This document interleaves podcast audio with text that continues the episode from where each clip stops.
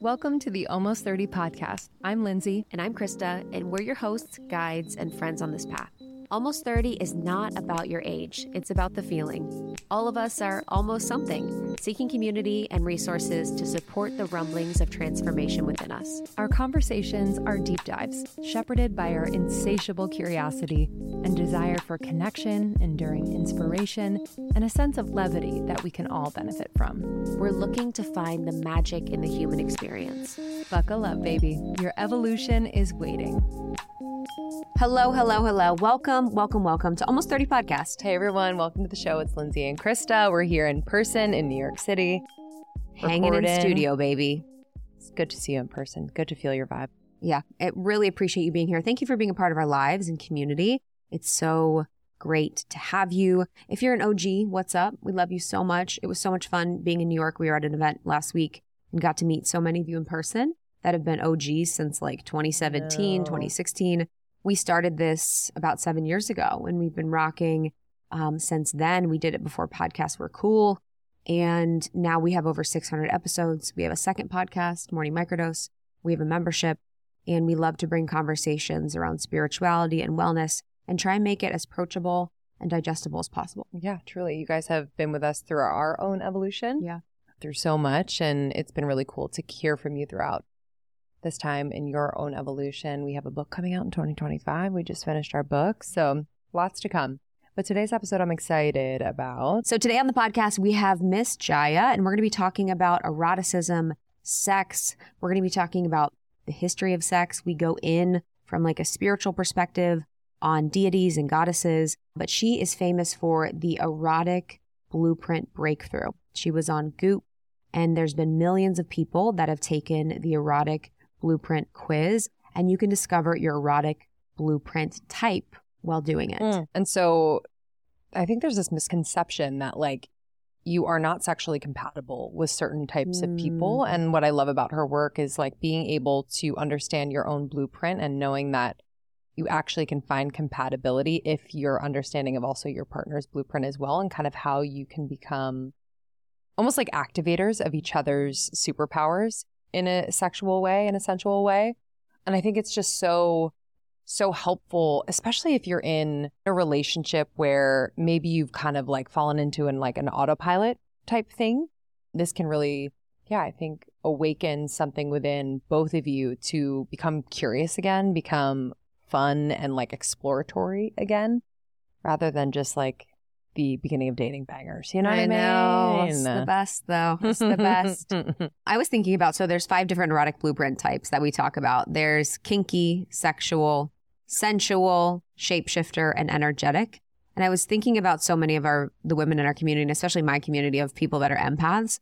And I was thinking about how an empath or someone that is highly sensitive Mhm. would most likely be a sensual. That's what I am. You can really experience like sensory, full body orgasms. It's like you kind of, it's more energetic than it Mhm. is like physical and sexual. Mhm. And for me, understanding that how sensitive I am to sights, to sounds, to taste, to smell, Yes. being able to connect to my pleasure and body has been something that in the past I haven't understood how sensitive I am. So it's like too much would be I would leave my body. Uh huh. And now being super sensitive, like using that as my superpower Yeah. when I'm having sex or being sexual because I can feel pleasure in a heightened way just as Mhm. much as I can feel like overwhelmed in a heightened way. Yes. Yes.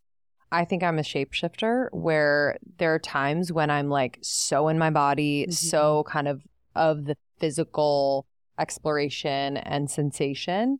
And then there are other times when like I feel like deeply sensitive and like just picking up on the energetics of the connection and being more like attuned to that and how I want to like proceed in experiencing my pleasure or giving pleasure. So that feels a little all over the place to me, but I'm like, hey, if it's a thing, I'll own it. If it's a thing, it's a thing. And you've got the variety, you've got like so many different things. Kinky is someone that really loves taboo. They love Mhm. like physical and psychological play. Mhm. And then the other one is the energetic, which is someone that is able to feel full touch, touch free, multiple orgasms.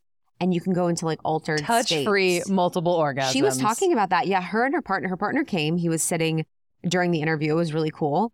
And yeah, they do like non touch orgasms where they can like make each other orgasm without touching them, just using like, it's almost like their auric field, Totally. which is so Wow. wild. Wow. And that's what we think about as humans. Like we're so desensitized because we're so focused on the physical, on the material, on Mhm. what we can see, rather than like the energy, the unseen. But there's so much power in the energetic field of the unseen Mhm. from a sexual perspective and even from like that perspective that I don't know if that will ever be my journey in life to have that happen. You're like, you're like touching the auric field, and you're like, she's like, he's like, this is our third date. What are you doing? That's wild, though. Yeah. I mean, that would be like a cool goal by end of life. I, you know what? Sometimes in life, I think about things and I'm like, that's not my journey this life. Mm-hmm, mm-hmm, I've thought a lot about the whole tantric world. BDSM, because there's so many play parties and that whole journey in LA. Yes. And I'm like, that's not my journey this life. Oh yeah, that's not my journey either. Mhm. I actually might go to one to watch though. Because I like to go places where I feel comfortable, but I'm like, that isn't something I'd normally do. So I like to push Yes. my growth edges there. What will you say when someone asks you to partake? So basically, when you go to a play party, and these are parties where you can like explore sexually with a groups of people. Mhm. They have them a lot in LA. All the big people do that and Mhm, go to them. mhm. You can go in and you determine. If you have a favorite podcaster, they go. they they go. yeah, they're truly going. They're signing NDAs and they're going to play parties. Mhm, mhm. So basically, you go in and you're like, I want to watch, I want to participate, Oh, okay. I want to, or this is how far I want to go. Cool. So you can kind of like have a And clarity. then you have like a, an orange dot on I your think name so. tag. I think and- you like have a a ribbon or like something that like is an indicator of what it is. Yeah. So I would go and just say I'd want to watch Cool. and like, Like kind of voyeuristic. Yeah, That's cool. voyeuristic. But I've heard from people that it's actually really beautiful because it's like an exploration of being around conscious people where you can explore your boundaries. Where it's like someone can be Mhm. like you have to get consent with everything. Can I touch your leg? Can I like yeah. and so I don't know. I I also don't know if I could go because then I'd see people that I know doing things and I'd be like, oh my gosh, I can't. yeah. This tea is too hot. I signed an NDA. I'm going Yeah. to. You would tell me.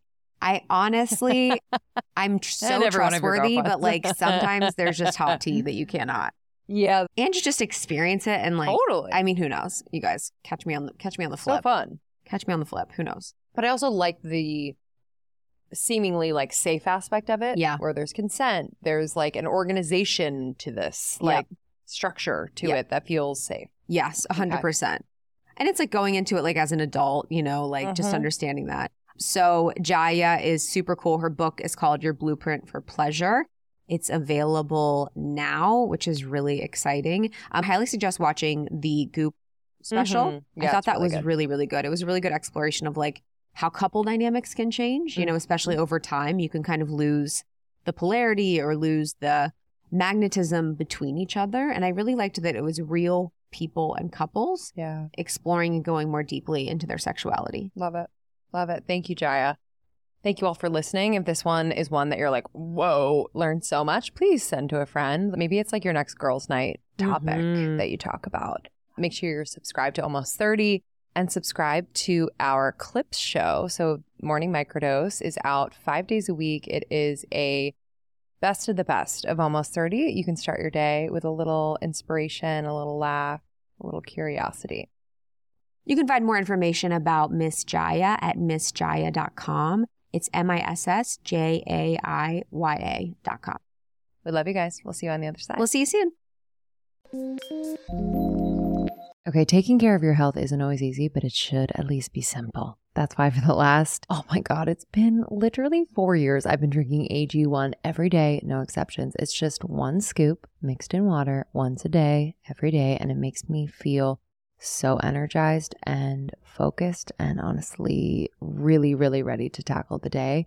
That's because each serving of AG1 delivers my daily dose of vitamins, minerals, pre and probiotics, and more.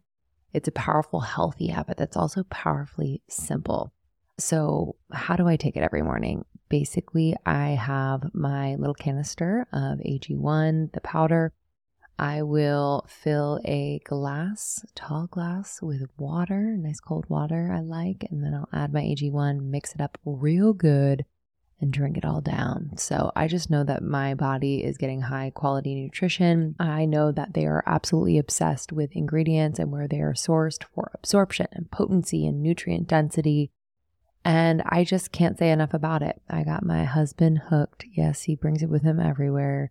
When he's on the road, he's like, Where are my travel packs? I'm like, I got you, boo.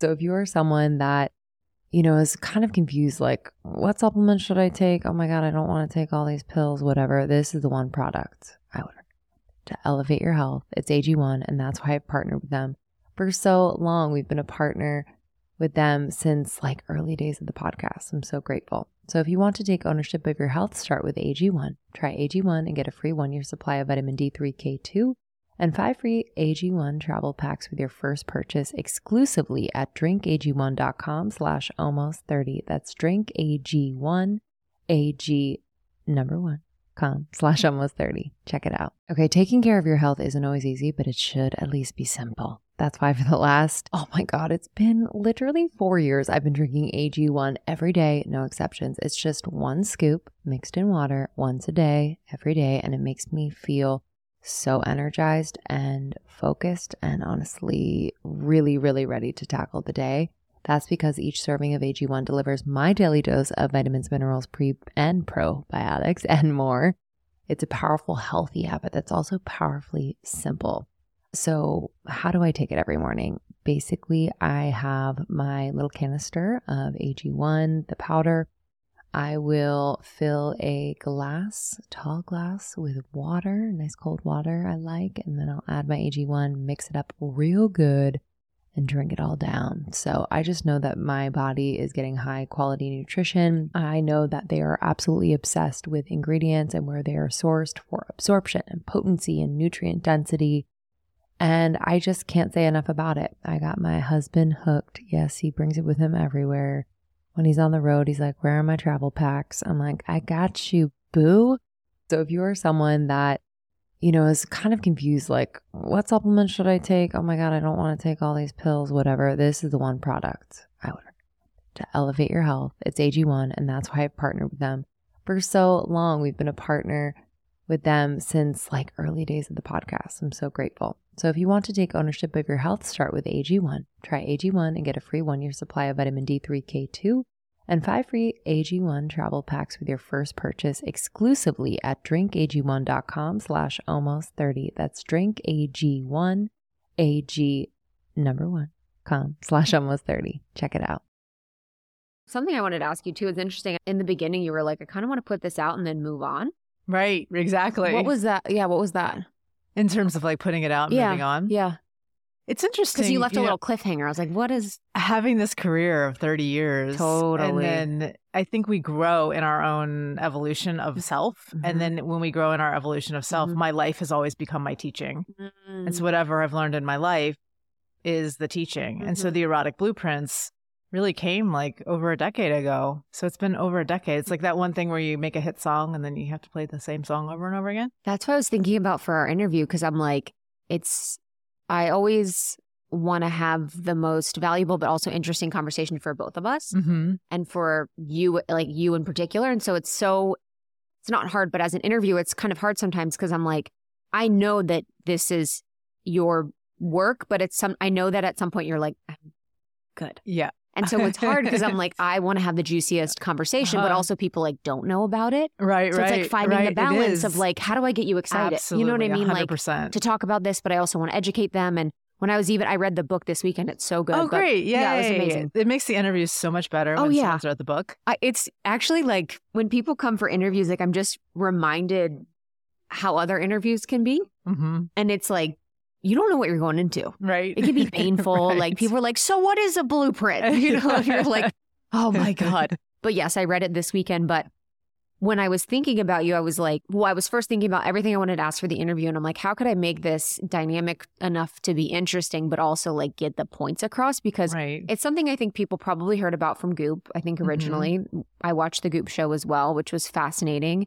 And so I think we can go into just the basics, but then we can also kind of like peel the layers back. But so both of us being from an Ohio, being people that grew up Catholic conservative area, how was that contributed to your path in sexuality? Because I think for a lot of Mhm. people, it could be something that would deter them from stepping into the world of sexuality and intimacy. How did it make you want to move forward to that world? interesting as a child, even. There was this place in me that didn't want to separate God from pleasure, even young. And so I couldn't really understand why sex was so bad and why the body was so bad because sex was something that we all do and are a product of. And so, why would we make all of humanity bad based on this idea that the flesh is sinful? And I, when I was young, this is, you'll find this fascinating. So, in Ohio, I'm in rural Ohio, and I am like the church girl who sings at the church. I'm like the little kid, you know, who sings in church, the little white dresses, mm. the whole little innocent thing. Well, the moment I turned 18, I couldn't wait. I became an exotic dancer. Stop. And so here I am, like in Ohio, as an exotic dancer, and I would I would go and dance all night, and then show up at church in the morning to sing in the choir with my pockets just full of money from being out all night dancing. And for me, it was a spiritual experience. It's so interesting. Like some people think like, oh, that industry or that mm-hmm. career path or that choice would be like negative or bad. For me, it was an empowerment. And it was almost saying, no, there's something here for the integration of these two things of religion and spirituality with our sexuality, with pleasure. And I remember even I would pray at night and I'd say, Dear God, maybe I'll stop touching myself when I'm seven. Maybe I'll oh. stop touching myself when I'm 14. Because I'd have this idea of something was wrong, yeah. something was bad, my body was shameful from church, but then I'd have my own experience, and my own experience was ecstasy. My own experience was God. And so I really set out on a mission. I think that those early years and what I learned in church and what I learned, my dad was a Bible beater. So he was like, you know, women should be submissive to the men and like the whole, I mean, I had the Bible just beat into me literally and into my mom. And so is this it's just really interesting. Well, how did that shape then a mission and a destiny mm-hmm. to bring back sacredness around sex, a mission to help us end shame about sexuality and to raise our consciousness. It created an entire dharma for me of raising the consciousness around sex on the planet. I'm always so fascinated. Yesterday, we had some people on and it just like what happens in our path in life it's like your soul has its own very specific frequency that's like i see this thing mm-hmm. i understand pleasure differently and then you just have this perfect cocktail of like this scenario of you growing up in this space where both of them combine to create this dharma. Exactly. And it's also that what's also important, you know, hero's journey vibes is that it's like you have this kind of traumatic experience of growing mm-hmm. up in that way, you know, where it's it creates the friction for right. you to want to blossom, for you to want to evolve, for you to want to do these things. As far as like you exotic dancing, I think, and I'm even wanting to recontextualize and open my mind because I'm like, how could that be empowering? How could mm-hmm. that be like for anyone's that's thinking that like that's not empowering. You're doing it right. for other men. You're doing it for the male's gaze. Like, how did you find that empowering? Mm-hmm. Um, for me, it never became about the male's gaze. For me, it was I got to express myself. I loved making my playlists and my costumes. it was like theater, you know. I was like, oh, this is a place where I can be me and be fully expressed. And I used to do this thing where I'd be like, the key to enlightenment is in the place you'd least likely think to look. And then I would allow the gaze as and then this is a very tantric practice that I didn't realize, you know, as I learned tantra. I was 19 when I went into tantra. And at at 19 realized that oh, wait a minute, there is a key to enlightenment that is in our pelvic floor, that is in our sexuality, that is in the empowerment of that.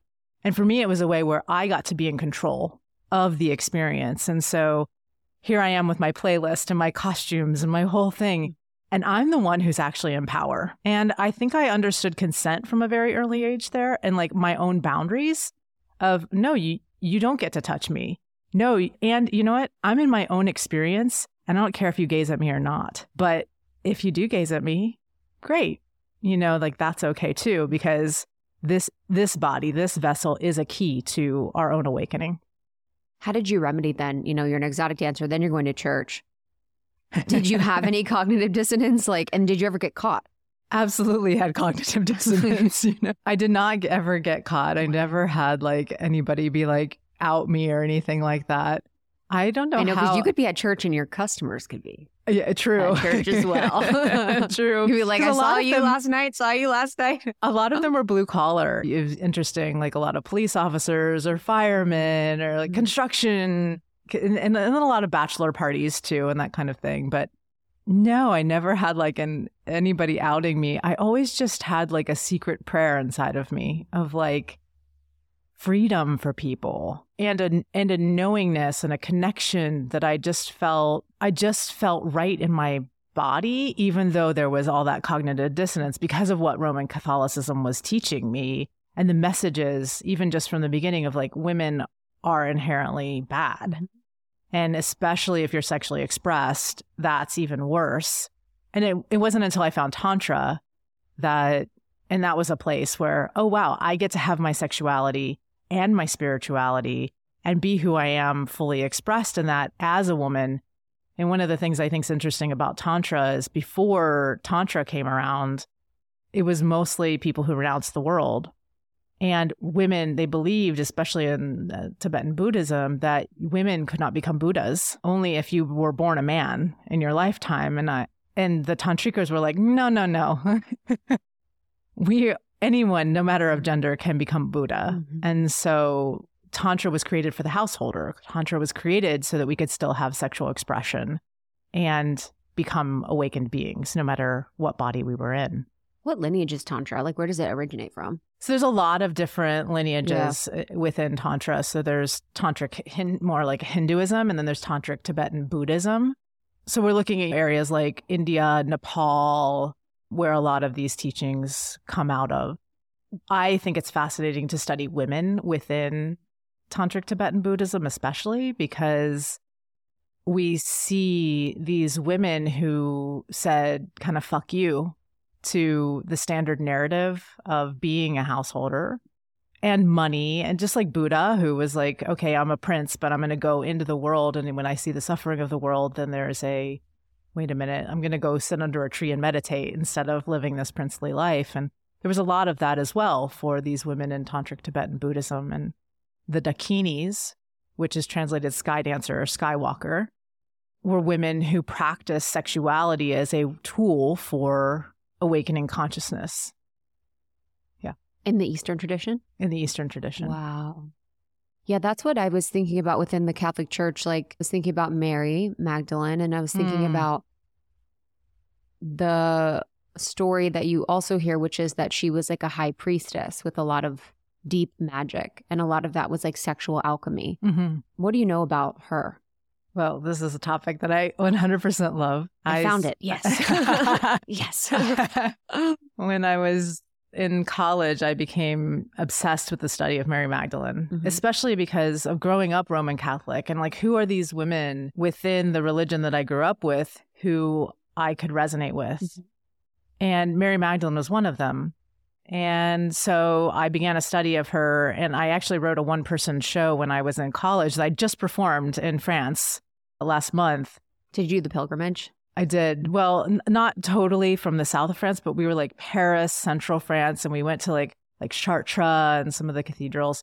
It activated a whole. That's a whole nother story that it activated in me a spiritual awakening while I was there. That was quite profound.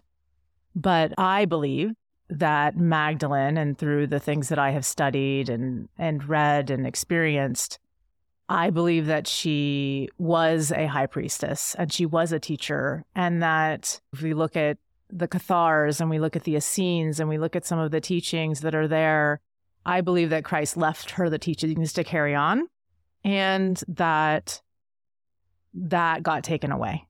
That this idea of a woman in a teacher role with sexuality online is very threatening. And so I believe that her and Christ were beloveds as well.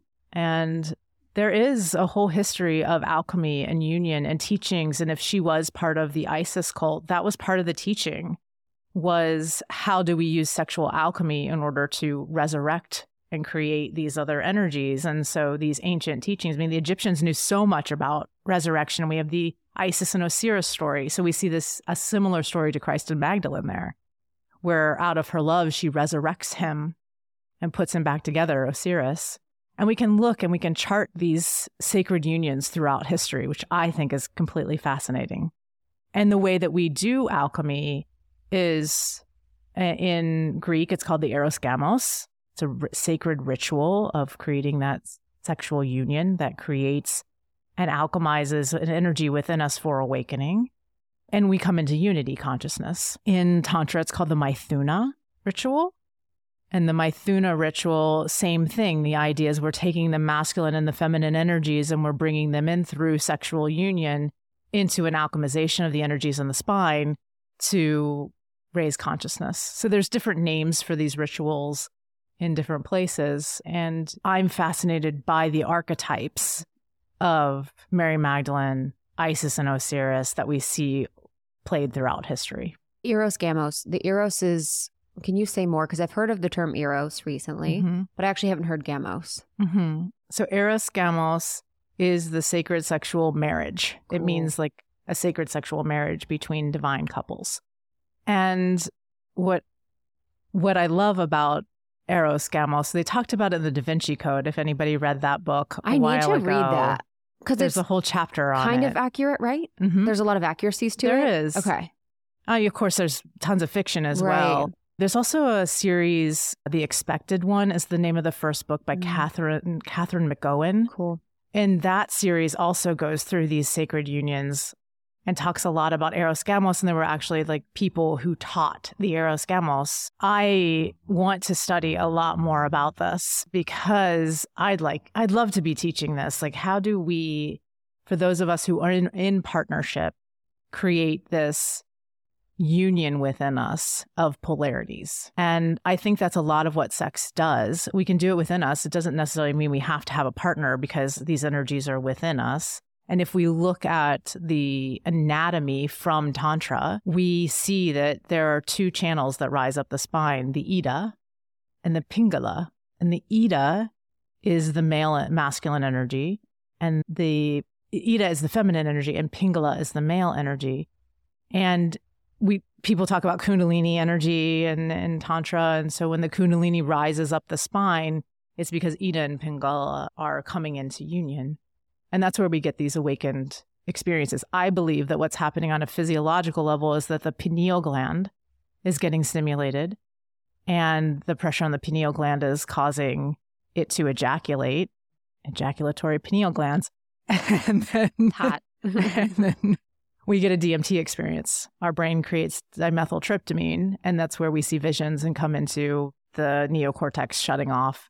And we start to get a shutdown of the default mode network of the brain, which then takes us into unity consciousness. Do you believe then that if someone, because I think about these concepts and these ideas, and it's almost like if it was sh- told, and I'm, this could be correct or incorrect, but it's almost like if it was told to the masses, people would be like, yes, that's interesting. They would Mhm. want it. Mm-hmm.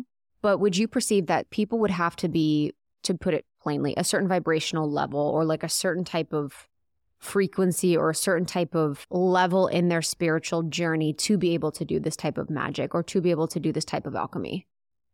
I believe that in a lifetime, we have certain levels of consciousness and certain things that we're drawn to.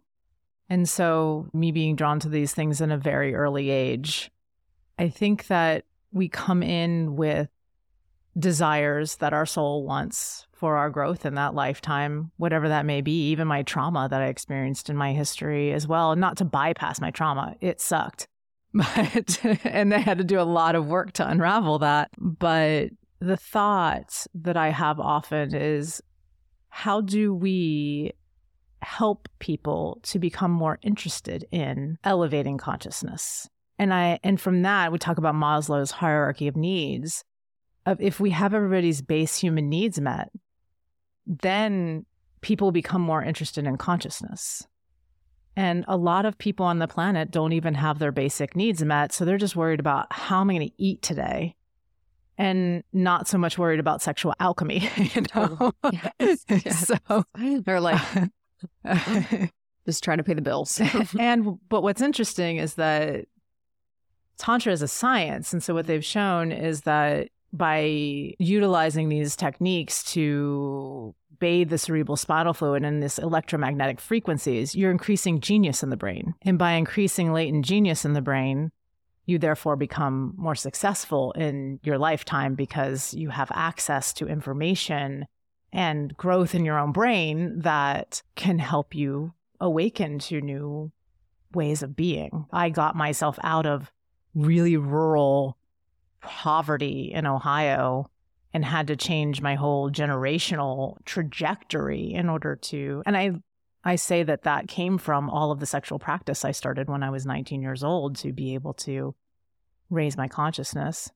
And I think there's a number of things that I'm saying here. One is maybe you come into this lifetime with an mm-hmm. interest. One is let's meet all of our basic human needs mm-hmm. so that we are interested in raising consciousness. And the other is how do we get to a place where we can utilize the techniques and the tools in sexuality to then have us crave even more of that desire. And then there's a place where you stop seeking too. Mm-hmm. you know? because I think, yeah, I think for a lot of people, or I guess maybe this is like the Catholic part of me that's like, okay, so if we're doing sex magic, it's like not understanding or seeing a lot of within my upbringing the beauty of magic. Mm-hmm. It was mm-hmm. almost like always negative. Right. It's evil. It's bad. Evil. It's wrong. Yes. Or You're the beauty of women or the beauty of so many things like mm-hmm. angels. I didn't even know I had access to angels until I was mm-hmm. older. So I think a lot of people are might be curious about it, but they are also wondering, yeah, probably like, is it safe to practice? Do I have a partner? And I think women lead a lot of consciousness evolution, especially right now. I felt like in most of my relationships, I'm always sort of the one that's like driving that, the consciousness mm-hmm. train. And so I think a lot of women also might be feeling like, okay, I don't know if my partner's ready for this type of work. Mm-hmm. I'm curious, what would that conversation be like? Or do you think that that is a journey that people could go on if they're feeling like their partner might not be as conscious? Yeah, this is a really great question. And I'll, I'll often say, you know, it only takes one to really change a relationship. And you being it is the way we do it. But you saying to your partner, you're not conscious, you're da, da, da, come with me, all of that does not work. It's in being in total uncon- unconditional love and you being who you are then is the thing that has people go, wait a minute, I'm drawn to that. Wait a minute, there's something behind that person's eyes. Wait a minute, I've seen my partner change and they're so happy. What are you doing? I think that that's more, and that was a lesson for me because I was always like, I have to do all these things. I have to work so hard and I have to run, run, run from the moment I get up to the moment I go to bed because I'm on this mission. And one of my greatest learnings was just be who you are. Just be who you are. And it only takes one because that vibrational frequency, either the person will be like, I can't be in that vibrational frequency and things will transform, or they're, they'll be attracted to the vibrational frequency and then they will go on their own journey. There's something called an unconscious family loyalty, which I learned from Michelle Masters, which is where instead of a limiting belief, it's coming from love. And love is harder for us to shift because it's coming from a positive. So, what I mean by that is, I love you, therefore I want to save you. I love you, therefore I won't become more successful than you. Mm-hmm. I love you, therefore I'll take your pain. I love you, therefore I love you, love you, love you, love you, love you, and keep loving you no matter what, because maybe if I love you enough, then you'll change. And none of those work. It's weird because I would perceive that would be you think it's love, but it's fear. Yes, exactly. Or it's I'm trying to get love, exactly. not knowing that I exactly I really want to get love from you, and so I'm trying to do all these things, yes, so that you're okay enough to love me back. Yes, yeah, because mm-hmm. that's even being someone that's like, you know, I'm very sensitive. I'm an empath, and there was that point in the journey where I was like, oh, you know, I think it's like you're like, oh, I care for other people. And it's like, it's actually for you, you know, to be like, oh, it's actually because this is how I seek safety. This is actually because this is how I you know, this is how I'm valued or all of those things. I think for a lot of people, they have a lot of, you know, sexual unconscious biases or sexual thoughts or things, but I don't feel like people have taken the time to really process and, and think about them as much. It's kind of like the, they're doing so much work in their lives and especially for our community i mean they're doing so much work they're repatterning they're doing mm-hmm. tons of therapy all of that but then it's almost like sex is sex is the final frontier of personal growth say more it's the final frontier of consciousness because we've made it so bad and wrong and so dark. that we've pushed it away and therefore it's become a shadow.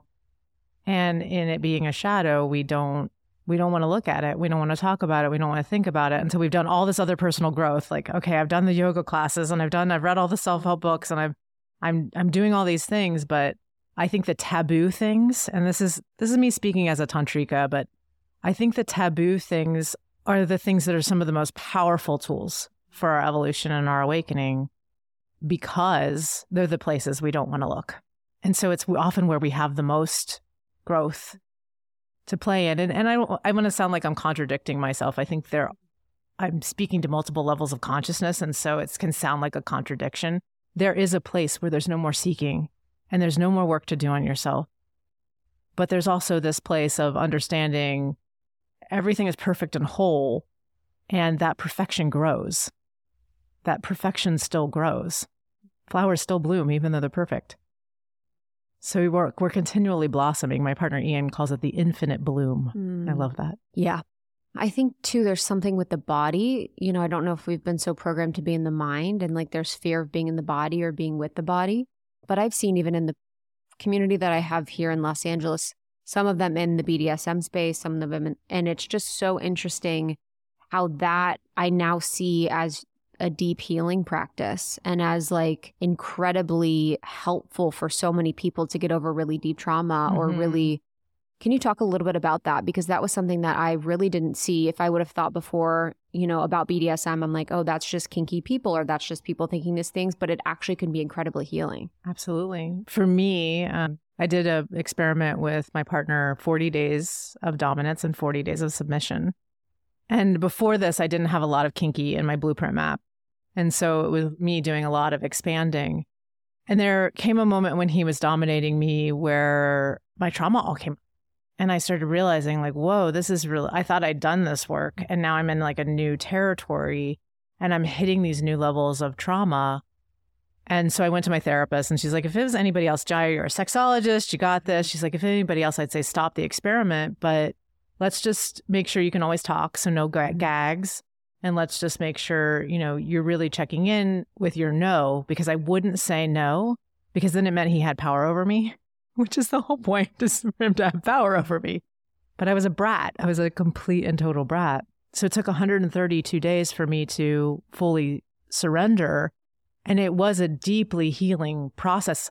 I was also reading Bessel van der Kolk's book at the time, um, The Body Keeps a Score it was as if the kink play was touching aspects of my trauma that were deep in my body. You know, a spank. Oh, that's reminding me of a hit or a spank from my history. The power over me. Oh, that's reminding me. And it would bring up these artifacts that were even more deeply ingrained in the tissue, in, in my body. So, and I've seen this with clients as well that sometimes kink can be empowering either way in the dominant role or in the submissive role, where there's a, a reclamation of something or an opportunity. And uh, again, don't recommend this for everybody. It, kink isn't therapy. You know, I had a therapist who was supporting me through this. I had a team of people, coaches, and mentors who were supporting me through this but there is an opportunity for kink to be a healing practice. If you're in that space where you are, were you dom or sub? I was in the submissive when it came up. Okay. So then are you able to communicate that in the moment or are you able, you have to wait? I was able to communicate in the moment. That was part of our practice right, was okay. that I was able to really communicate. But in the first eight days, I wasn't sure what was going on. I just noticed myself being really bratty and shutting down and not talking. And then I, I was like, had a whole thing about when I was like seven or eight years old coming up, like memories starting right. to surface right. and and right away I was like, okay, I'm going I'm going to see my therapist to just see like what's going on and what should I do so that we can continue or should we stop to see how to process the mm-hmm. content that was coming up and I had her support through the whole thing. Wow, cuz then you can repattern basically. Exactly. Exactly. So it's like these things that you don't even know are happening in your body that are kind of in your body bringing them up and then being able to repattern them with your prefrontal cortex, I assume, because mm-hmm. you're choosing it, you're learning it. Something I think that's so fascinating about the BDSM space that I think a lot of women struggle with right now is the idea of surrender Mm-hmm. and being able to surrender to the masculine or just surrendering in general. And I think it's so beautiful that within BDSM, that's like one of the pillars is being able to truly surrender. Mm-hmm. Can you talk a little bit about what you see in women today or why it's so difficult for them to just let go, be in their bodies, stop thinking about everything? I think part of it depends on your erotic blueprint and what type you are, but definitely people who identify as more sensual. And that is usually it's women are sensual and energetic blueprints. And maybe we could talk about those in a little mm-hmm. bit. But the sensual blueprint has a hard time getting out of their head and into their body. And so I think we have a hard time surrendering because the brain is going 100 miles an hour about the next thing I need to do and that thing. And a sensual really needs the opportunity to relax first before they get into the erotic space. So, and then I also think we run tapes of mistrust because of trauma, because of past history of can I really trust that this person has me? And we become so strong and so empowered that to hand over that power and to really trust that someone's going to keep you safe and that they know what they're doing. You know, does this person actually know the skill sets? Can I trust them with my emotions? Can I trust them with my body? That it makes it very, I mean, that was definitely for me. It took me 132 days before I finally like let go to him because my internal dialogue was often, he doesn't know what he's doing. Who does he think he is? I would be laughing at him in my head. I was a brat. I was a complete and total brat as a submissive until somebody coached Ian. This was a few years ago. He coached Ian. He said, Well, if she's being a brat, just take away the toy. And so part of it too was for me, I needed a strong psychology. And that person was like, Okay, well, if she's being a brat, you're like, I'm not going to play. And until you're ready and want to play, then I'm going to go over here and do something else. And my inner brat was like, No, no. Yeah, we'll see how this goes. so then I'm like, okay, well, I guess I have to surrender. If I really want to connect with my Mhm. partner in this way and practice surrender, then I actually have to be willing to do that. How has that, the surrender, shown up in your life outside of sex?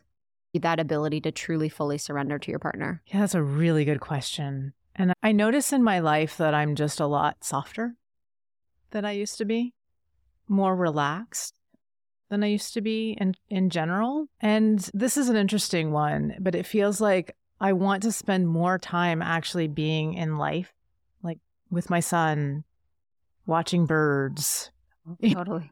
Reading a book, just swimming in the lake. You know, I'm more present to life because I finally learned how to surrender, not just to another, but to self with a capital S. Yeah, it's funny as you get older, you're like, I've named all the squirrels in my neighborhood. You know, you just like, all I want to do is just be outside. You know, you just become a child again. You're like, I just mm-hmm. want to be outside. I just want to be living my life instead of like just so focused on on everything outside. Okay, so as y'all know, I just had a baby five months ago, and I wanted to talk about my prenatal and now postnatal that I'm taking, and both of them are from Ritual. Oh man, I just, I love Ritual. Why do I love Ritual? For so many reasons. This is a supplement company that really cares about the quality of their products. They care about testing, they care about certifications, they care about the product benefits and technology that is used to deliver these benefits. And I'm just so impressed.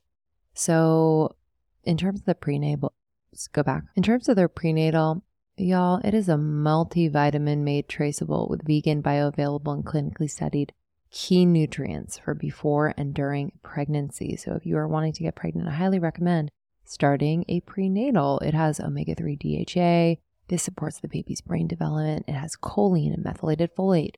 Methylated folate is the kind of folate that you need to support baby's neural tube development. And the capsules are so cool. They feature a delayed release design to help make it gentle on an empty stomach and a citrus essence. So, this made taking it when I was nauseous as heck super easy. You guys are going to love these. They are rigorously tested and validated by a third party for allergens, microbes, and heavy metals. And I, I'm just so impressed. And now I'm taking the postnatal baby because the postnatal period, y'all, there are key nutrients for moms postpartum with added support for lactation in this particular supplement, and I am just feeling really good. So, the ongoing support includes normal immune function. So, it has vitamins A, C, D3, and zinc, brain health. The brain needs the support, choline, omega 3 DHA from microalgae, and methylated vitamin B12 to help brain health, and 350 milligrams of omega 3 DHA per serving. So, this helps support fatty acid content of breast milk in lactating women. You should see by breast milk. It is very, very fatty, which is amazing for the baby.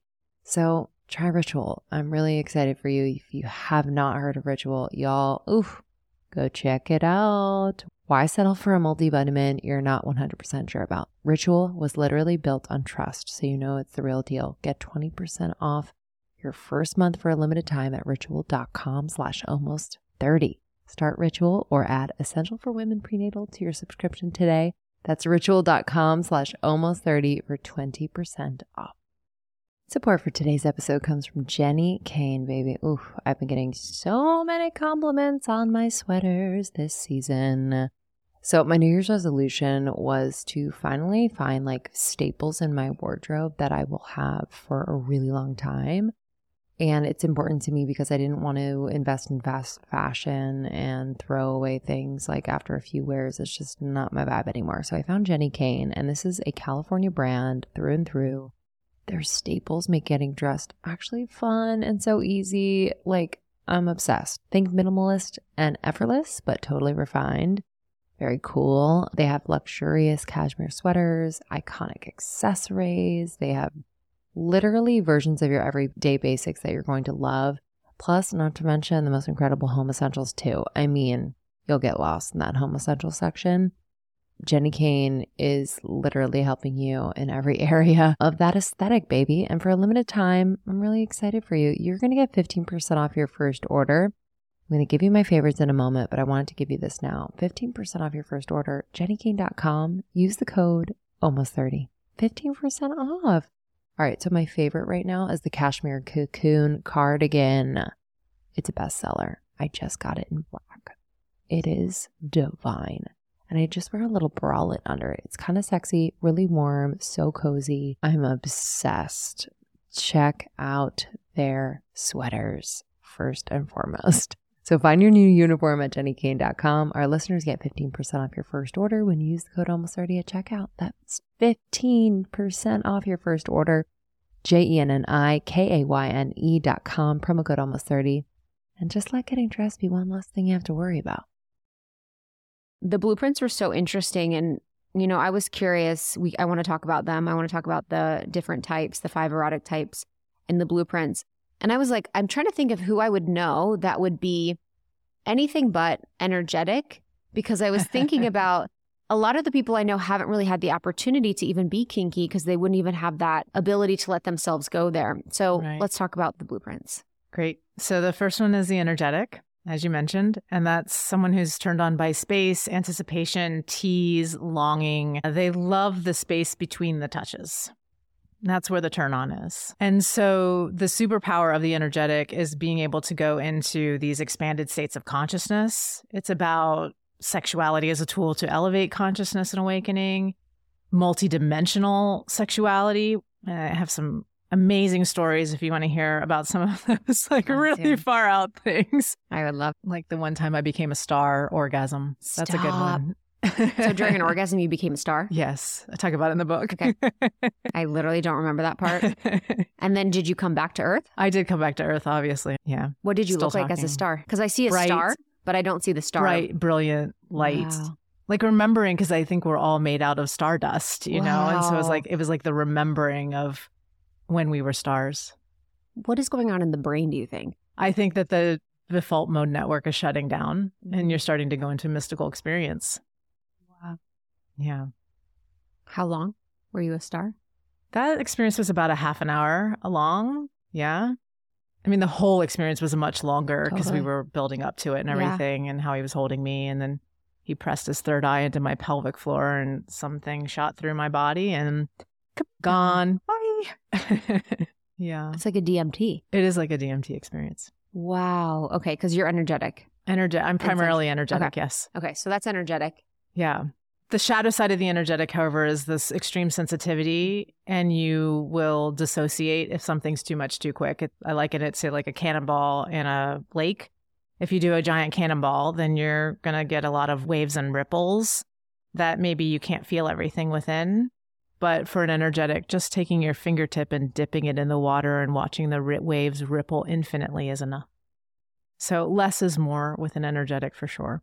Thought it was interesting that energetics were empath- like empaths. Very much. Because a lot of our audience are sensitive and mm-hmm. consider themselves empaths and i obviously relate to that and i was thinking about i was like oh that's so interesting because it is you know as someone that is highly sensitive you have access to like an amplification of the senses. Absolutely. Sight taste such you know what i mean? Everything so it's like seeing that within your sexuality and i think that just provides such a that was such so helpful for me because it helped me to rethink about the way I approach sex and how if I know that I'm so sensitive in life that certain music will turn me off or bright lights, you know, it's like mm-hmm. how can I create the environment that supports me as someone that's being sensitive and then use that sort of same mentality as the way I go about in sex. Right.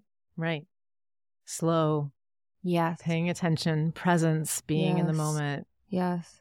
Breath. Mm-hmm. Okay, so energetic. What are the other ones? Sensual. Okay. And sensual is having all of your senses ignited. So this is taste, touch, sound, the environment being beautiful. Whereas like the energetic is more of like a hypersensitivity to the things that are going on, often because in the nervous system of an energetic, there can be unresolved traumas, or there's just a natural sensitivity to the world because of the level of consciousness that you're vibrating on. The sensual will want to collapse space.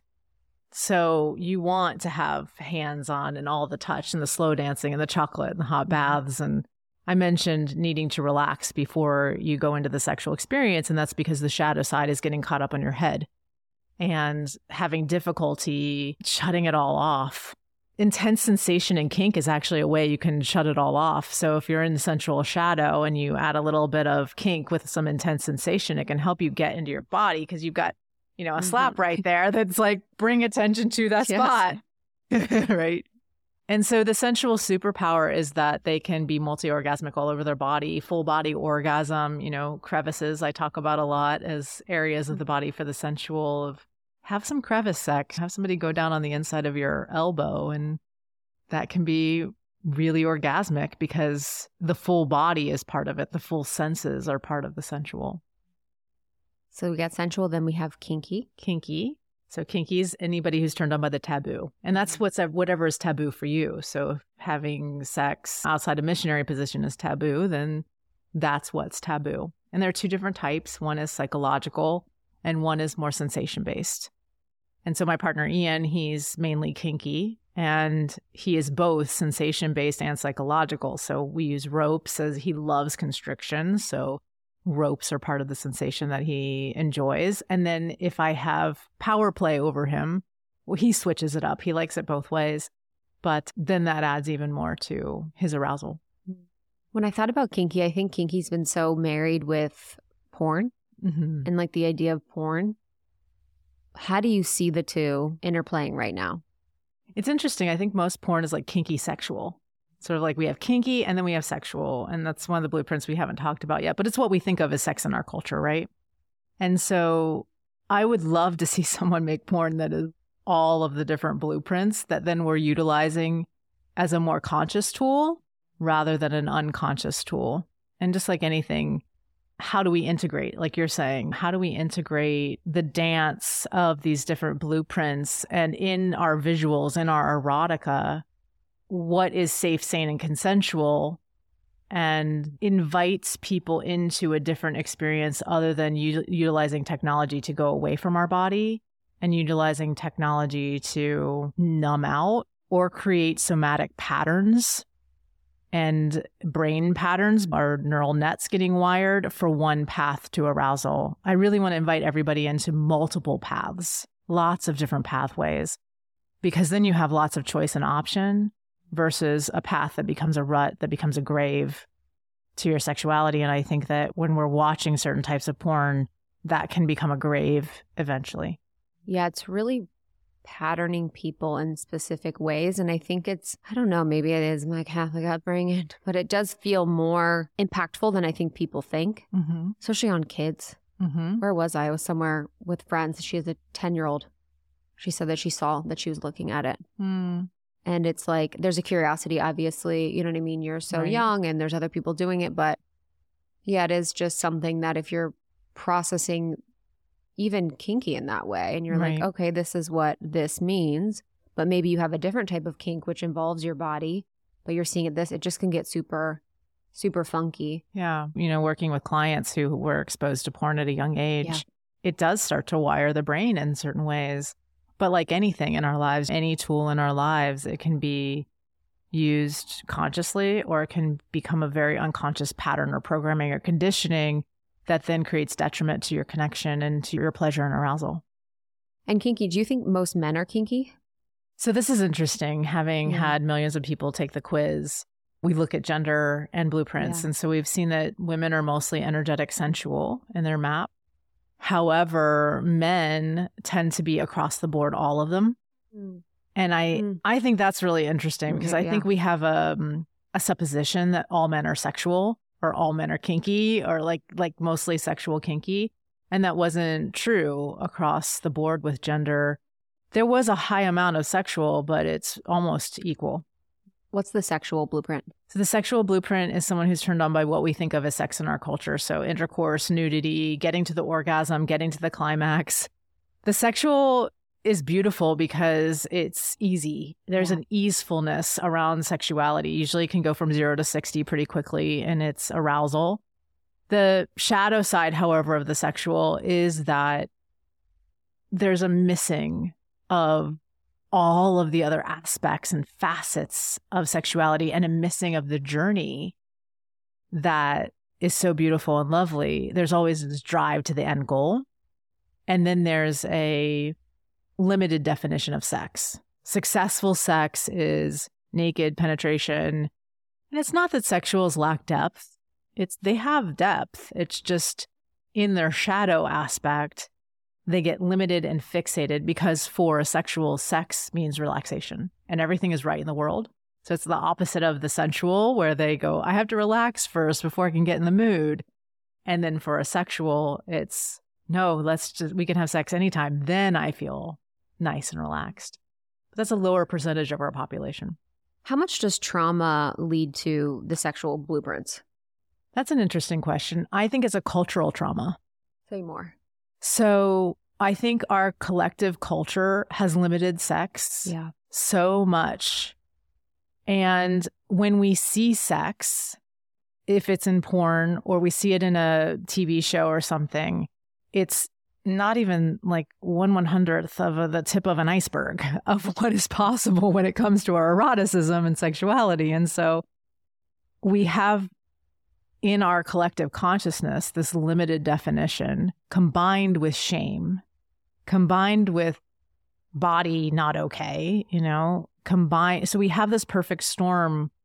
And then generationally, we have parents who have shame that then pass that on to their children. We have, and then even worse, you know, abusiveness around sexuality. We have medical industry that doesn't necessarily know even how to talk about it or has shame about mm-hmm. talking about it. And we don't have to have accurate sex education.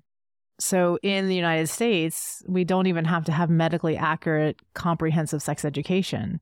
Abstinence only training is taught a lot still. And so, how do we expect to have healthy, conscious sexuality when this is all going on within the collective? So, until we shift our collective consciousness, we stay trapped and sexuality doesn't get to grow. I've talked about this before, but I read this book called Dominion, and it talks a lot about how the influence of Christianity on the West and how it's just so like cellular, like we were talking about. And one of those aspects is as it relates to sex education and thinking about abstinence is really like a Christian Catholic type of ideology or belief. It's not Mhm. necessarily something that would be believed or taught all over the world. And it's so interesting because it's like if we are separating church and state, and you know, in a lot of places, like we'd remove church from schools, then the ideas that would are taught, it's like so normal to do abstinence as the teaching that it Mhm. blows my mind because Mhm. If you were like, okay, everyone's going to go t- learn Christian things or learn Catholic things, you'd be like, no. But that Right. idea is essentially part of that. is tied. It's Yeah. linked.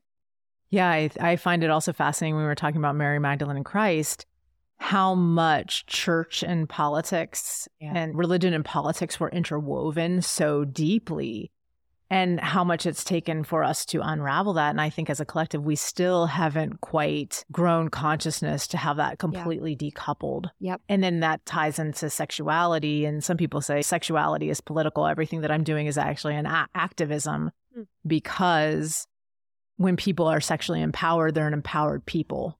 And so when we start to have women being empowered in their eroticism, then there's a threat to other powers. Mhm. Just like any marginalized community coming forward and, and fully into their power, that becomes a threat. And Mhm. so it's just fascinating the whole how it's all historically, even the Victorian era. You know, we haven't talked about the Victorians, but that was like a very important era. love to hear. You know, and then we've got the Inquisition and Yep. In the Victorian era, that's when I think it's interesting because that's when vibrators were created. Stop. But there was all this repression of sexuality. So all of these women were having trouble with their uteruses, and hysterectomies became that's when hyster- hysteria. So they had hysteria. So then they would give them hysterectomies. But the doctors found a treatment for this hysteria was to give women orgasms. They called paroxysms at the time. they had a medical medical terminology for it because they're like, well, we can't say we're just giving women orgasms. But the the male doctor's hands would wear out, and they'd have to ice them from giving women orgasms all day as a treatment for hysteria. And so that's when one of the doctors created vibrators in order to help his hands. yeah. There's some really fun, there's movies on it. There's a movie called Hysteria. There's a John Harvey Kellogg who created Kellogg's cereal. Right. There's a movie about it there too. They- What was see- the Spanish Inquisition? So the Inquisition was a time when p- women were trialed as witches, you know, and so this was often women who were sexually outspoken, mm-hmm. empowered, used herbal medicines. Some people say psychedelics were being used, and that's where we get a lot of the mysticism of that time. And the church just went after, I mean, millions of women there throughout the world, you know, during these times of the Inquisition, because there was the Spanish Inquisition, but there were other Inquisitions around the world because that spread. And, you know, the persecution was very intense. And then how women were pitted against each other. And I think that that's still today. We still have that competition Mm-hmm. amongst women because we were taught to betray each other to stay alive. You know, rightly, it was an it was an adaptation to an adverse situation. I'm curious what would happen when we all come together in a very different way. Mm-hmm. And I think there is a rise of that on our in our planet right now of our voices and these ancient wisdoms being reclaimed Yeah. Mm-hmm. that were lost. It saddens me a lot that so much was lost. What saddens me about it is that it was like the women that were connected to the earth and used plants and nature and the elements. Like, obviously, all of it saddens me, but it's like that element of like the magic of plants and the earth Mm-hmm. That we could use specific things to heal things, to Right. cure things was just part of the power. medicine and raising consciousness Yeah. are i mean these plants are on the planet for those two things And even in schools, we learned about the Salem witch trials and all the witch trials, which is Mhm. so interesting because it's like subconscious messaging around the badness of being a witch. right You know, because you learn about it's like it's just so weird. Okay, shapeshifter, our last shapeshifter one. oh yes yeah, back to the. We're in the Speaking Victorian era. magic. We're in speed. We've traveled the world and now we're back here. so the shapeshifter is someone who's all of them and It's advanced spiritually. so i have I want a hierarchy for them. I have a I want to make them at the top. my theory is that we're all actually shapeshifters Mm-hmm. and it's not necessarily a hierarchy more that it is an inclusion Mm, So the shapeshifter is inclusive of all the others. And so therefore it makes it a more inclusive consciousness because it has full spectrum. And so the shapeshifter can play in all of them. It's like somebody who can speak all the languages Mm. is multilingual. Mm-hmm. And then the the shapeshifter also is an ultimate lover because they can shapeshift to be anything. It can speak any language.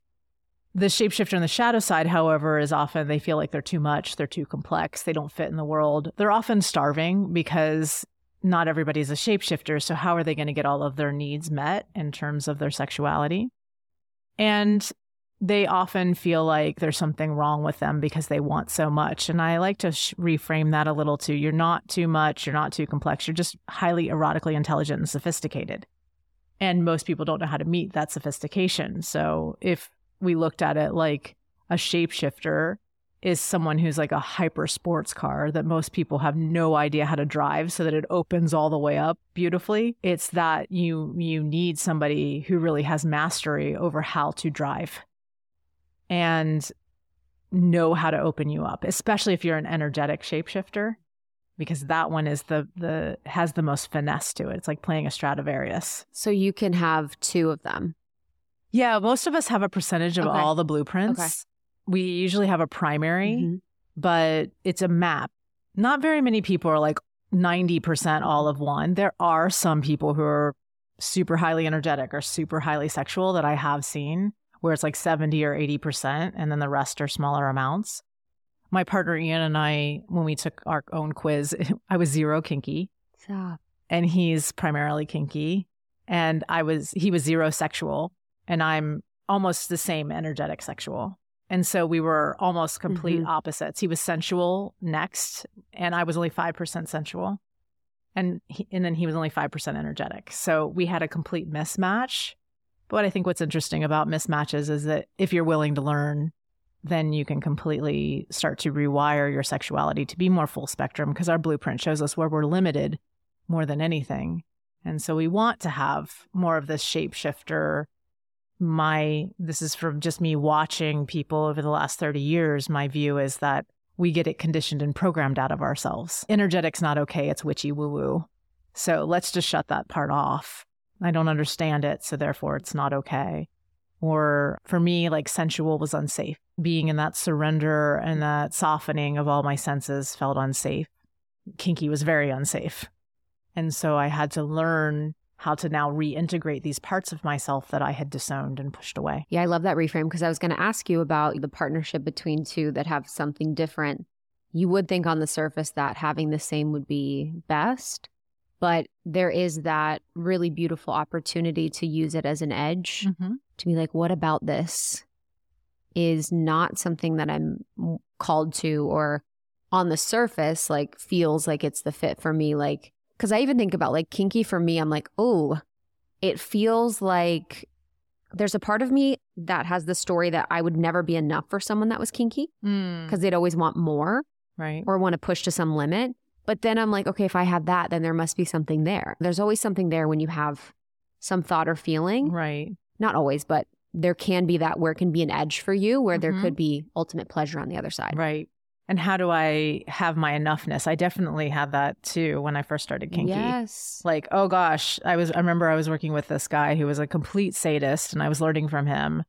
And I was like, okay, I'm going to be submissive so that I can learn, Right. so that I could be dominant to Ian. And we did all our like consent and everything. And I was still in a little bit of my struggle around, oh, can Just I really surrender to somebody? Okay. Yeah. you know?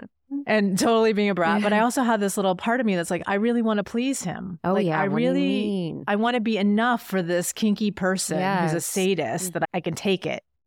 And I remember I wouldn't call red. This was before I'd learned, you know, I need to really, like, the other person can trust me if I call red, which was my safe word to stop. And he was doing a spanking demonstration with me, and I wouldn't call red. I just kept saying yellow to get him to kind of like go a little lighter.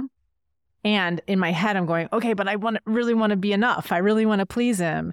And I couldn't sit for two weeks after that experience. that would be me. In the name of science, I pushed myself a little too far. And I would tell Ian it was it became kind of part of our play of like, look what I've done for you. Mhm. I love you so much to to please your kink that I went out and got my bottom spanked so hard that I can't sit Mhm. for two weeks. But He's like, fuck, I can't spank your bottom. He's like, now you have that bare bottom. What are some obstacles that people have to sexual health and pleasure? Like, what are some things that are standing in the way besides kind of the general things we talk about? I think something that was I was found interesting in your book is like the health related things, like getting your hormones Mm. checked, like actually very basic things outside of the cultural landscape can also be really impacting people's pleasure and ability to feel pleasure. Yeah, I'm always looking at four things. So, one is what's happening on the biochemical level, as you mentioned. So, have you had your hormones tested? Are you looking at your neurotransmitters? What do your what does your blood work in your labs look like? And you can get your doctor to talk to you about that. Someone who's knowledgeable in maybe integrative medicine mm-hmm. or looking at it from a more holistic point of view. And then the physical body. So things like scar tissue. I think this is one, especially for those of us in female bodies and with vulvas and uteruses, that we get scar tissue from adhesions, from infections, from childbirth, from surgeries. And most people are not looking at that as something that's affecting their sexuality. But it absolutely, if you're having pain, if you're having drops in libido, it could be that it's related to scar tissue. Do you think scar tissue then is just a buildup of like nerves that are kind of stuck? So it's like not moving a lot of energy in that space? So what's happening is the tissue, it, eh, the collagen fibers are laying down not mm. even like mm-hmm. this. I'm using my hands yeah. for those of you who can't see my fingers are even. Whereas it like it starts to lay down all gnarled. Wow. And in that, blood doesn't get flowing appropriately. Nerve conduct yeah. conducting isn't going yeah. properly, and so that tissue and those collagen fibers lay down like that. It's impeding the flow of a lot of things, and that impedes our sensation. So we have the getting tested, so the biochemical markers. What are the other three? Physical, which I was just chatting about around the the scar tissue, but that can also be tight muscles, that could be bones out of place. So what's actually happening in the physical body? And then the the next one is the bioenergetics. And bioenergetics, we're bioenergetic before we're biochemical or anything else. So that's really like what's happening at the cellular level protons, neutrons, electrons, atoms, vib- vibratory frequency. If we're looking at energy and matter, you know, how is the energy affecting the matter that we are? And in that, also looking at polarities within us, looking at how energy is flowing in the body and the meridians, you know, getting things like acupuncture and like that can be helpful if there's something blocked in the energetic field. And even like we were just saying, the scar tissue can block as well the energetic field. And then the last one being psyche emotional. So we want to look as well at what's happening at that emotional layer because any emotional charge, I believe, is leading us back to integration of who we are. And so the emotional charge is an opportunity for us if we can work on clearing that charge, moving back into wholeness, moving into what in accelerated evolution, which is a technique that I use a lot for clearing emotional charges, takes us into a pleroma state, which is a state of nothingness, an emptiness state. And I love that within, you know, utilizing a stuck emotion within 20 to 40 minutes, we can be in pleroma state. We don't have to go to the mountain and meditate for 40 years. How would we use pleasure to create a life we desire? So, how do we use this practice of pleasing ourselves, having pleasure with a partner in a bigger way in our lives? Like, how could we see that manifest? Mm-hmm. I think pleasure is a tool and a fuel for our manifestation. So, pleasure is like putting fuel on a fire and it also is our resource. So if we're not in pleasure and we're not resourced, what's the point? That's definitely my belief. Pleasure first. Like let's do everything in pleasure and enjoy life. That's what we're here for. Mm. We're here to enjoy and play and be in pleasure. I need to tell my soul that. this year I've been like, pleasure is how we learn. Pleasure, not suffering. Uh, pleasure is how we heal too. Yes. Um, one person, you know, we talk about tra- being trauma informed a lot in therapy, but also I think there's a lot of value in being pleasure informed. Wow. And why not heal in pleasure? Why why heal in suffering? Why make it hard work? Can it be more pleasurable? Yes. 100%. Can it be easier? Yes and let's choose that flow down down the river with the current instead of swimming upstream. Mm. And pleasure is a beautiful current to flow downstream. What would you say to the woman listening that has an inner witch or an inner high priestess or an inner like sexual being? What would you say to her to inspire her to reclaim that aspect of her? Mm.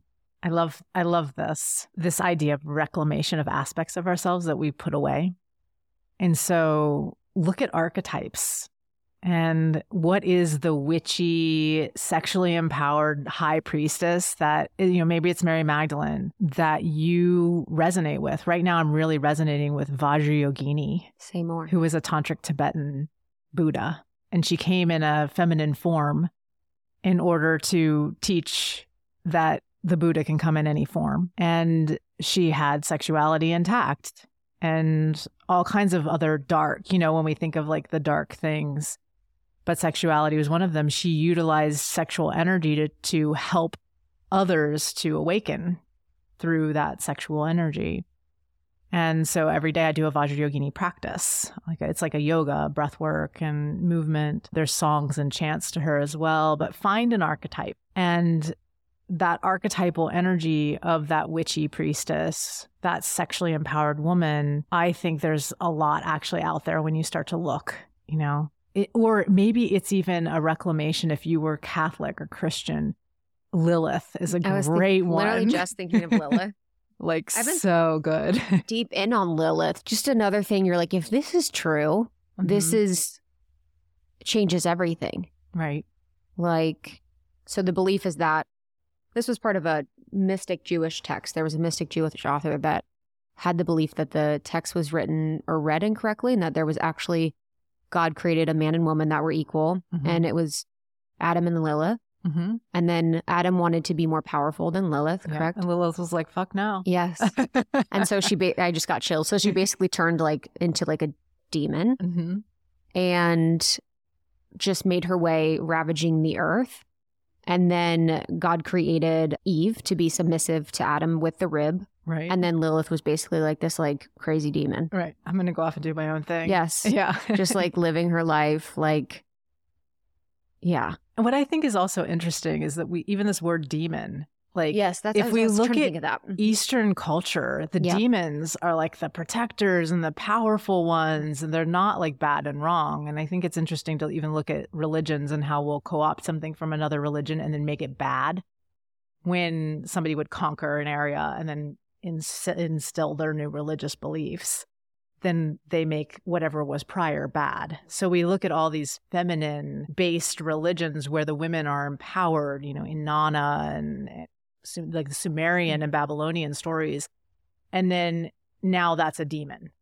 I was going to say Babylon is seen as Babel, you know, Tower mm-hmm. of Babel, like super, right. super bad for right. the church. And in Babylon, then essentially women were empowered.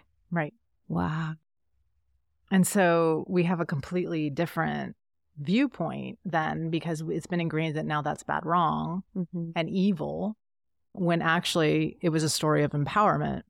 So when you see like like Vajrayogini, she's threatening, or Kali yeah. in Hinduism, mm-hmm. she's got skulls around her neck and limbs as a skirt, and she's holding a bloody head, and you know, we have so dope. And so like, and she's a bad like in Tantra. The story mm-hmm. of Kali is she was the tantric Kali who was Durga created Kali because there were all these like bad guys, bad demons, not the demons we're talking about. And she Durga couldn't defeat them, so she made Kali, which was the wrathful aspect of herself. She took the wrathful aspect of herself, made it into Kali, and Kali went crazy, killing all of them. But then she had bloodlust, and they couldn't stop her. Like a similar, you know, the Lilith was like, "Bye." Yeah, and and so she went to Shiva. Durga went to Shiva and said, "Shiva, please help."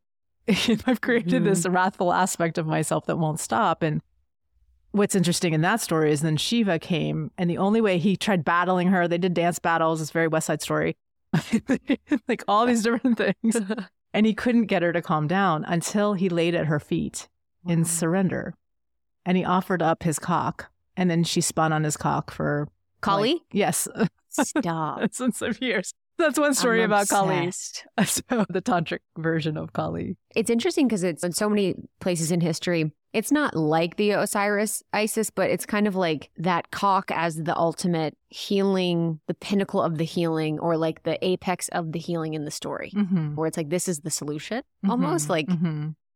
yeah. What I think is interesting about that story is that it's the masculine who comes and surrenders to yeah. her, and he offers himself up.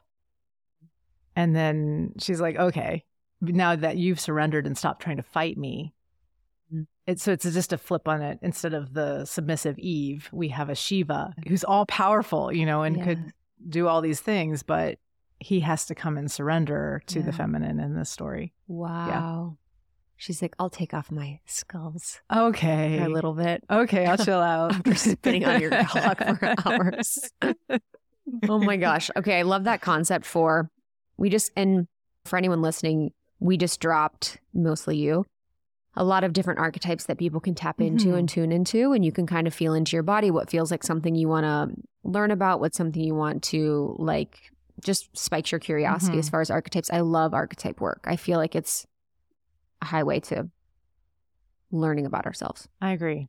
I agree because in the collective we have these Yes. types of archetypes. Mhm. In the book I talk about erotic personas Yep. and so this is where that reclamation of an aspect of yourself if you find an archetype that has the qualities you want to reclaim. So if it's the super slut, if it's the priestess, whatever that is that you want to reclaim that you've disowned, then you can start to study the archetype, start to embody it then next because it's not just about the mind now it's about well how does that archetype walk? How does that archetype dress? How can I more fully embody that? Photography has been one of my favorite tools for healing for myself in reclaiming these things. You taking photos or in front of the camera? Me in front of the camera. One was body image and shame, and like seeing my body through another lens helped me then go, wait a minute, that's not how the world sees me. I see it in my own brain this way or in the mirror this way, but wow, I'm actually quite gorgeous. You know, like my ass in that angle in this archetype as I'm reclaiming. I had one called Puddles, and she was the reclamation of my slutty, like coming of age Mm. and the reclamation of delight because I Mm. didn't have delight in my sexuality at that time. It was very serious. And so that young roller skating, eating cotton candy, sugar, I really reclaimed sugar, in my relationship to sugar.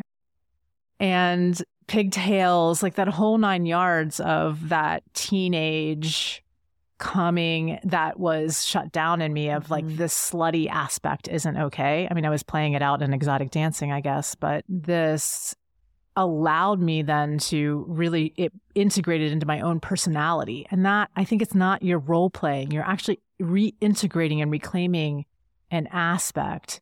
And it was through the photos that I really got to see her come alive and see myself come alive in a completely different way. That was very, very healing. Yeah, because I think body is something that bringing it in the room at this part in the conversation, but it's like that is something that I think a lot of women struggle with is their relationship to their body, feeling insecure, feeling unworthy, feeling too fat, too thin, too straight, too curvy, whatever the things are. Mm-hmm. And I think that is like the first gate that people sometimes have to get through is that acceptance and yeah, reverence of their body. Do you see that a lot? Yeah. I heard a statistic once that only 1% of women actually have the body they're attracted to. 1%. So the body we're attracted to is often a very different type of body when we're looking at other women. Okay, I was like, yeah. Yeah. And so only 1% have a body that they go, oh, that's beautiful. Wow. And I, I wonder, you know, I'm curious, how do we start to shift that narrative where we we love ourselves? And I, you know, it's always interesting talking about self-love, just my even my own journey in it. But the interesting thing to me is about self-love is that we can hear it so many times, like mm-hmm. love yourself, love yourself, mm-hmm. self-love, that's the thing. you know, unconditional love for yourself. And I thought I knew what that was, but I didn't really know what that was until I experienced it. And I, I think it's like an orgasm. Until you directly experience what self love is, you have no idea really what it is. And that journey of self love, I think, is a journey of knowing yourself. So when you know yourself, you love yourself. But if you don't know who you are, it's really hard to love yourself. Yeah, I liken it to the feeling, the experience of when you can feel your soul. You know, when you have that like taste in your mouth of your true essence or that feeling of experiencing your soul. But yeah, I thought self love for a long time was like self love was me being the best version of myself and being amazing. And then I loved that. You know, me being perfect and then I loved that. Me being all of these things. And it's quite the opposite. It's loving all textures, loving yourself when you're disappointed you- yourself. You know what I mean? It's like Mhm. it's incredible how over time all these concepts and ideas and you're just offered them self-love all these things and they just completely do not resonate or integrate at all until they do Mhm. until you get them and you're like oh i understand I've been hearing this for 30 years. yes they said love yourself they said love your body they said every you know, song sang about it. Every, Yes. you know, every movie. yes but it's like the loving the loving the performative aspect or whatever but Yeah. what would you say then for people how can they increase or how can they cultivate that self-love hmm It's interesting, even just thinking about how do we even cultivate the experience of having an orgasm? Because I think about it as a direct experience. Like, what brings you to the direct experience of loving yourself? And I think there's a grace that gets played in this. Of there is a moment. Sometimes it's rock bottom, crying on the floor because your heart broke, where all of a sudden the clouds part, and there it is. It can be a divine moment. It can just happen like that. I think we also have tools breath work, movement, getting into ecstatic states or different states of consciousness, psychedelic medicine, plants. There, there are tools that we have, sexuality, you know, and we've made them taboo oftentimes, these tools. I, I like to say I'd like to start a movement someday that's decriminalize plants, decriminalize people, and decriminalize pleasure. I think we've made the tools that help us get back to our self love criminal. mm-hmm. And so it makes it a little hard to move into direct experience because we've made them wrong and bad. Beautiful. I'm really excited for people to get the book and to experience it. What was your favorite part to write? Mm, my favorite part to write was a section called the chess game. Mm, say more.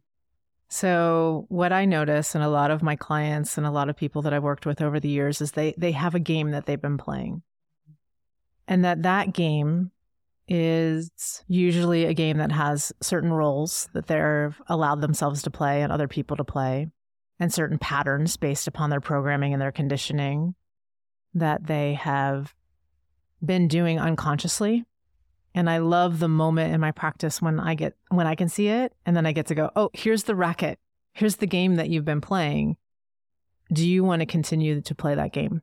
And so there's a section in the book where I start talking about how to unravel and become conscious of the fact that you're playing the game because once you're conscious of the fact that you can play it, that you're playing it, you can play a different game and you can make a new choice. Can you give an example of the game? Yeah, good example of the game. Okay, so my partner and I, we had a game where I was always in the role of wanting more sex than he wanted. And I was always chasing him. And he was mostly in the role of lower libido, not in the mood. And then I would start a racket inside my own head of, I'm not worthy. He doesn't love me anymore. All men should want sex. Yeah. What's wrong with him? And he would run a racket of lack of self-confidence. I'm not i'm failing in the relationship. And when he feels like he's failing then the libido goes down and it would just become this cycle. A lot of people experience that. absolutely. And i think people don't talk about men especially after having a baby. Oh yeah. and his libido went way down after we had our son. And so it was this sort of disconcerting thing of like oh well, but wait you're supposed to be wanting sex. And he's not a sexual either. We didn't have the blueprints at that time and so we just kept looping in this and looping in it and 10 years of our relationship of looping in this place when i had an experience of direct experience of self-love and a mystical experience that woke me up to not just the game I was playing within my own relationship, but the game of consciousness on a meta view, the divine Leela that consciousness itself was playing. And once I saw that, everything changed. Everything and everything in my life changed. I can now see like, oh, I'm about. I, well, I'll even look at him and be like, "We're about to play the game. Mhm. Do you want to do it?" you know. And sometimes we'll both look at each other. We both know we're going to do it, and something in me keeps playing. Oh yeah. And it's really interesting. I think to the part of me that's like, don't play the game. I'm like, I'm gonna fucking play the game. The rebel part of me that's like, you're not fucking telling me what to do. Yeah. You know, Yeah. it's like, watch me play the game. Exactly. And so now, you know, what's fun is that the brain stops. It learns that there's no more cheese down that tunnel, that that adaptation that caused you to play that or whatever you're learning that caused you to play that now goes, wait a minute, there's actually no cheese down that tunnel and it actually isn't fun anymore. We don't need it anymore. So let's make a different choice. And if we don't make the different choice and we start to like go down the rabbit hole, then it usually only lasts five minutes, 10 minutes, maybe a half an hour instead of days and Mm-hmm. weeks where we're in this Yes. tussle. I love that because that brings a conscious awarenessness to it. It brings play to it. I think play is such a huge thing to bring a lightness to it, to bring, you know, like to lift the gravity of that because what's happening is you're kind of just going down a neural pathway of like this neural pathway that you Mhm. have. And then he has his neural pathway. And then you're just like coming to a head with it. And I think that's beautiful because there's a lot of people listening that are probably a couple that have their own game Mhm. chess game that they play, whether it's you never want to have sex this way or you know you always, it's like the you Mhm. always Right. kind of when we always go to you always you never Right. like those like And sometimes it's sex and sometimes it's a bigger Exactly. dynamic in the Mhm. relationship. And often that game came long before you even started the relationship. yeah And then the two of you came together for karmic or trauma bonding or whatever that was that needs to be unraveled. And then there's a lot more peace. I mean, my relationship now, we have so much peace. last thing it's like I remember that moment in my relationship in one of my relationships in my life where I started to see him as a person and not the archetype of a man That- you know what I Mm, mean? The projection. the Yep. projection where I was like, oh, you could not want to have sex sometimes. You could feel insecure in your body. You could feel like, you it was just like, oh, I'm not approaching you as man always wants sex, man likes sex this way, man, you Mhm. know, it was like, yeah, that was very healing for me because I'm like, oh, we're both two humans that have our own sexual, and this is why the book's so important. It's like thinking of yourselves as two humans. Man or woman, female, whatever your situation Mhm. is, coming to the table with your own unique signature and blueprint to be expressed and felt 100%. container. Yeah, it's it's about honoring each other for who we are. And it's interesting too, just talking about this game because one of my big revelations is again this like meta game that we're all playing, which is let us forget the magnificence of who we are. Let us forget everything about the truth and play this game of two-ness. You know, I, I often think even the Eros the Maithuna, is oneness learning how to play two-ness so that it can remember that it's oneness again. And so the ultimate game is coming into a place where we remember that we're playing, that we are a consciousness playing this reality. And we've created an amazing chessboard of this world, of this three dimensional reality in which to play. And how beautiful, what a gift. Because if it was just oneness and nothingness, we wouldn't have senses, we wouldn't feel, we wouldn't be able to make love. So, what a gift this divine human game is. Beautiful. But remember, you're playing. I know. Sometimes I'm like, is this fun for you? You know what I mean? I'm like, is this, do you think this is fun? Seriously? You know what I mean? I'm have like, the same thoughts. literally, I'm like, I can't wait to go back. Oh. and then they're like, you keep saying that you're going to stay. I'm like, fuck. you know what I mean? Yeah, totally. Oh, beautiful. Well. I'm so excited about the book. So, Your Blueprint for Pleasure Discover the Five Erotic Types to Awaken and Fulfill Your Desires. It is out now. And I think everyone's going to really love it. I'm grateful you came. I've Thank wanted you you, so on for for a having me. while. So I'm really grateful we got to sit down. It was Yeah. such a pleasure. Awesome. Bye, guys. Thank you so much, Miss Jaiya. Thank you for talking to us about your erotic blueprint, a book available now. M-I-S-S-J-A-I-Y-A dot com to find more information to take the quiz and find out what you are. Mm-hmm. Head to almost30.com to learn more about our membership, which is a place that we love and just pour into because there's so many of you out there that want to grow, learn, connect in community. And so we created a space for that, resources for that. So almost30.com slash membership. And then follow us on TikTok, Instagram at almost 30 podcast. We're having a silly goose time over there. Yeah, and I'm on Instagram at it's Krista. It's I-T-S-K-R-I-S-T-A. And I'm at Lindsey Simcik. We will see you really soon. New episodes every week. Love you. Bye. Bye.